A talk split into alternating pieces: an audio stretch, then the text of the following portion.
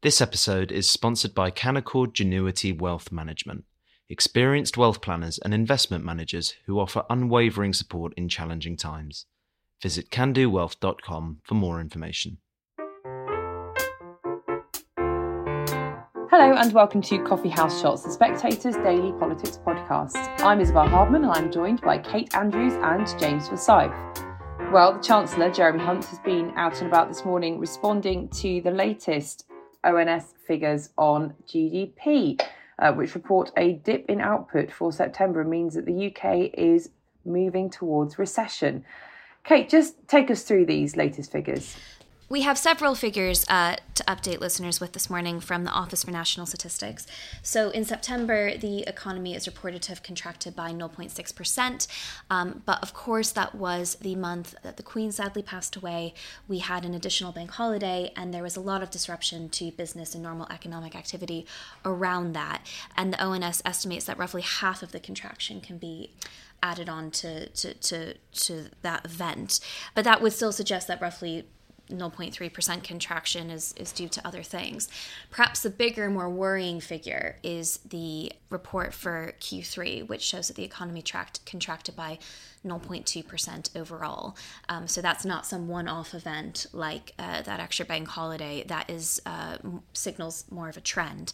It should be noted that that contraction is not as bad as uh, many had predicted. The Bank of England thought that it was going to be a contraction of about a half a percentage point. And also, these figures are revised, and sometimes they're revised upwards. So, you know, we're kind of in a margin of error right now. But the obvious concern with so many predicting recession for the future, the Bank of England now predicting potentially the longest recession on record, but that would be about two years long, uh, is that if we contract in Q4 as well, then we meet the technical definition of recession and we go from there. Um, of course, I always do like to highlight that even if you're not meeting the technical definition of recession, many people will still feel worse off because inflation is reducing their purchasing power. Uh, you know, people are really struggling with their bills at the moment. So, you know, just more evidence really of the grim times ahead. Uh, James, as I said, the, the Chancellor Jeremy Hunt has been responding to these figures, and this is what he had to say. This is disappointing but not entirely unexpected news. And what we need to do now is to present a plan to the country to tackle the root cause of the issues we face, which is inflation, and a plan that protects the most vulnerable. And that's what I must do next Thursday. What does this mean in terms of the government's political messaging over the next week as we head towards the autumn statement? Well, I think times are difficult. I think the difficulty is that the autumn statement, you're going to see the government, you know, tightening fiscally. You know, there will be spending cuts and tax rises. And its critics will say, hang on a second, what you're doing is going to deepen the recession. You've already seen warnings about that. You know, uh, people like Iain Duncan Smith saying that you know tax rises will make the recession worse.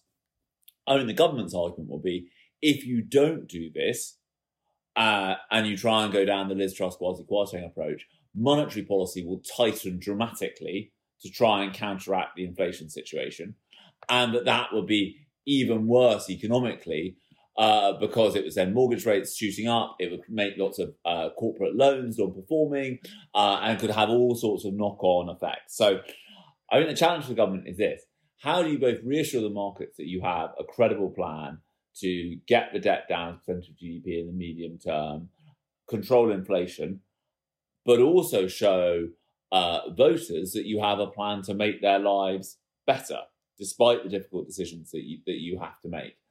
And I think the other question is, you know, there is an international context to this. I think one of the problems that, you know, and there was when Liz Truss and Kwasi Kwarteng were doing what they were doing, but the problem was, uh, I mean, their actions were particularly ill judged given the international situation. And I think what you will see a lot of, and you see it, I thought it was very, uh, you see it, I mean, you'll see it from in Jeremy Hunt's comments today, is an emphasis on how a lot of this is a global situation. I think one of the worrying things at the moment is all the engines of the global economy are in trouble.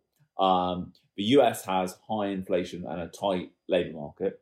Europe is dealing with the consequence of a massive spike in energy prices, and China is is struggling with uh, zero COVID, and I would say the kind of the fact that the, the conditions are becoming far less business friendly in China than they have been previously.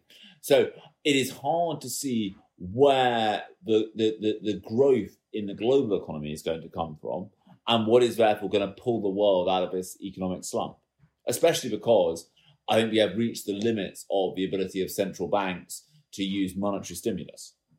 Kate, do you agree with that final point about the, the limits of, of banks? I mean, we've obviously seen a change of, of policy from the Bank of England on uh, that recently.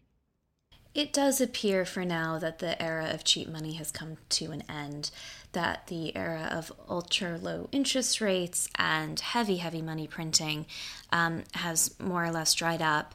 Uh, the pandemic and all the spending that took place there, I mean, in the UK, for example, there was more QE in the first year of the pandemic than there was in the decade leading up to the pandemic, it does seem like that's pushed things over the edge. And this is a real wake up call, not just for sort of the Trussonomics law and not just for the Conservative Party, it's a wake up call for Labour as well. Um, because what the market and investors rejected was not more borrowing for tax cuts. Uh, it wasn't a specific policy that they took issue with. It was the overall trend of borrowing even more for day to day spending, right? Not one off spending, not this is an emergency, this is a pandemic, but day to day spending with no credible plan as to how you were going to get the public finances in order. And that will apply just as much to more welfare, more giveaways, as it will to spending cuts. Uh, so I think we're entering into a tough time, and you can see it now. I mean, and, and I think very often it's it's a bit disingenuous, but when the Labour Party comes up with a new policy proposal, they go, and it's fully costed. And, you know, almost whether it is or not is not the point. They know that they have to say that now. They know that they have to signal that they're keeping the finances um, in mind. And it, it's something all parties are going to have to deal with now. And it's going to be very painful because a lot of very expensive promises have been made, especially around healthcare and pensions in uh, Western countries. And I think there are growing questions around whether or not those promises were ever legitimate and whether or not they're going to be able to be made good on in the future. And James, you mentioned Kwasi Kwarteng. He has given his first interview since being sacked as Chancellor and indeed the collapse of Liz Truss's premiership just a few days later. What did he have to say and what kind of mood was he in? I think he was in kind of reflective mood. Uh, I think he made clear in that interview that he, ba- uh, uh and you could say he would say this, wouldn't he? But he felt that Liz Truss had sealed her fate by sacking him. And I think his argument uh, is not an unreasonable one. His argument was that because the emergency budget was such a was so clearly, you know, a joint enterprise rather than kind of him going off and doing his own thing. And you know, large parts of that budget were essentially determined by her campaign pledges.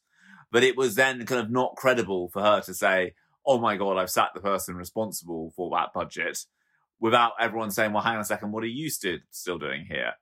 Uh, the other argument he makes is that, you know, after the emergency budget and the very negative market reaction to it, he had urged Liz Truss to slow down, uh, but she was very reluctant to do so, saying that she only had two years to kind of get things done and it was time to kind of crack on and, and, and you couldn't slow down. Now, I think lots of people are going to say, oh, you're you're you're just trying to lay the blame at her door. And there is obviously a truth that on the Sunday after the emergency budget, Kwasi Kwarteng was suggesting in his interview with the BBC that you know there were more tax cuts to come. But I think it is also true that as the market turbulence continued into that week, he was uh, more worried about it than Liz Truss was. I mean, she and you know, he was more inclined to say, right, let's get out there and start talking about spending restraint and spending cuts, which she was more reluctant to do. So I mean that that, but you know, I, but I also think that you know, but the nature, eh, uh, in some ways, the, the the the mistake that they both made to come back to, to Kate's point was to uh, come up with a policy that required huge amounts of more borrowing at, at the precise moment when this era of uh, cheap money and easy borrowing was coming to an end, uh, not just for the UK but globally. And Kate, what did you make of the interview? Well, look, I, I, broadly agree with James that um, whilst there's certainly an attempt to write history quickly here in order to perhaps push the blame slightly in one direction rather than the other, I think it was pretty well known at the time that Kwasi Kwarteng did want to mention the spending side of the ledger more than Liz Truss did.